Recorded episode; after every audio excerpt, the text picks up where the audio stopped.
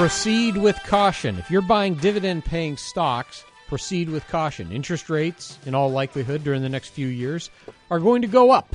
And so if you're buying a dividend payer, well, it could be adversely impacted by rising interest rates. Fortunately, now we have Jeff Reeves from InvestorPlace here to talk to us about a couple dividend payers that have some pretty attractive yields. And Jeff, thanks for coming on with us today. Yeah, no problem. Glad to be here. So these real estate investment trusts or REITs, uh, one of the ones that you're talking about here is Digital Realty Trust. What exactly uh, do they do? Well, first I'll, I'll give you a little, a little bit more background about why I, kind of, I like some of these stocks right now as opposed to some of the, the dividend payers that um, I do think are at risk. Those kind of bond-like stocks that only yield two two and a half percent. I do think you know income investors are going to rotate over to, to, to the lower risk uh, and hopefully better yields that are going to come from the bond market in the years to come. But all the REITs that I'm going to talk about have, have great yields, yields of 5% or more. Uh, and real estate investment trusts have a mandate to keep paying a big portion of their uh, cash to shareholders in the form of dividends.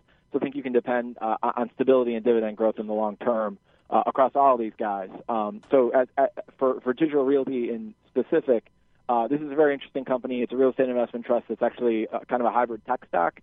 Uh, what it does is it um, leases data center properties around the U.S. Uh, and companies need, uh, you know, we hear all about big data um, and all these charts and stuff that are out there, uh, either on media sites or just to help companies do business better.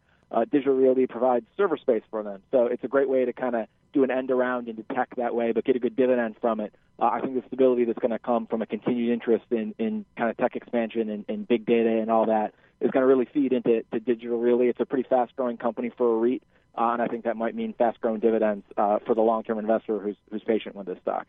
Do they have any competition in this space? They do. There's actually a bunch of other REITs that are out there uh, that do uh, stuff similar to, to digital realty. It's kind of a one of the hot things uh, out there, and of course, they're the big guys like uh, Google and Amazon, of course, do have data centers. You can go to Amazon Web Services or or, or one of those big providers out there too uh, and you know not have to worry about uh, any of the smaller companies that are in digital realty. But um, you know, it is a, a growing space. The pie is getting bigger, so even if their slice of the pie doesn't go anywhere, I, I do think that it's good a, a good long term investment. Now, if we turn to look at a different area of this sector, uh, the so-called triple net REITs, there's one in here that you want to highlight, which is WB, WP Carey. What exactly is a triple net uh, REIT to begin with? Yeah, uh, triple net is, is great for the for the REIT provider uh, because it means they're not on the hook for taxes, insurance, or maintenance of those properties. So basically, they just get to collect rent, and anything else is, is on the tenant. Uh, so it's it's pretty nice, um, lower risk on their side. WP Carey is one of the biggest ones out there that does these kind of triple net REITs. Uh, REITs they cover, um, you know, uh, industrial properties, retail properties. They even have some properties in Europe. It's, it's a big guy out there in the space.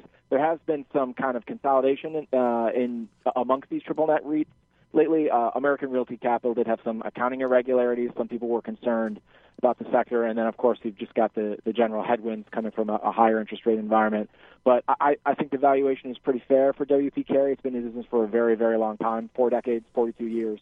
Um, you know, and the dividend has doubled since 2007. Uh, so to come through the financial crisis um, and have a yield this size that continues to move up, uh, I think is, is a good vote of confidence for the long term. Again, these were patient investors. There is going to be volatility, but if you're in it for the income, you should be in it for, for many years and not just quarter to quarter. Now, what about this next one here, Physicians Realty Trust? It sounds like that is almost looking at this uh, in terms of a little bit in the healthcare sector as well. Yeah, I've talked to Barry before. I mean, I love healthcare. I think that it's a demographic trend all investors should be really behind. Uh, Physicians Realty Realty Trust does um, hospitals and then uh, kind of healthcare related properties around those hospitals, office space, medical campuses, um, and it's it's a pretty reliable revenue stream, right? One thing we can all get sure of is we're going to get older, we're going to need care as we age. So uh, as the physicians or different specialists rent out that space, they give money to this realty trust it delivers it back to you in the form of a, a pretty good dividends, uh, uh north of five percent in yield right now. So I think that the demographic push behind boomers, there's stability in healthcare. It is kind of a recession-proof play. If you're a little worried about where the economy is going to go from here, uh, I think it's a great way to kind of combine the stability of healthcare uh, and the possible growth, also with a, with a mandate for big dividends for the long term. All right. Well, Jeff, I appreciate the time. Thanks for coming on with us today. Yeah, thanks for having me.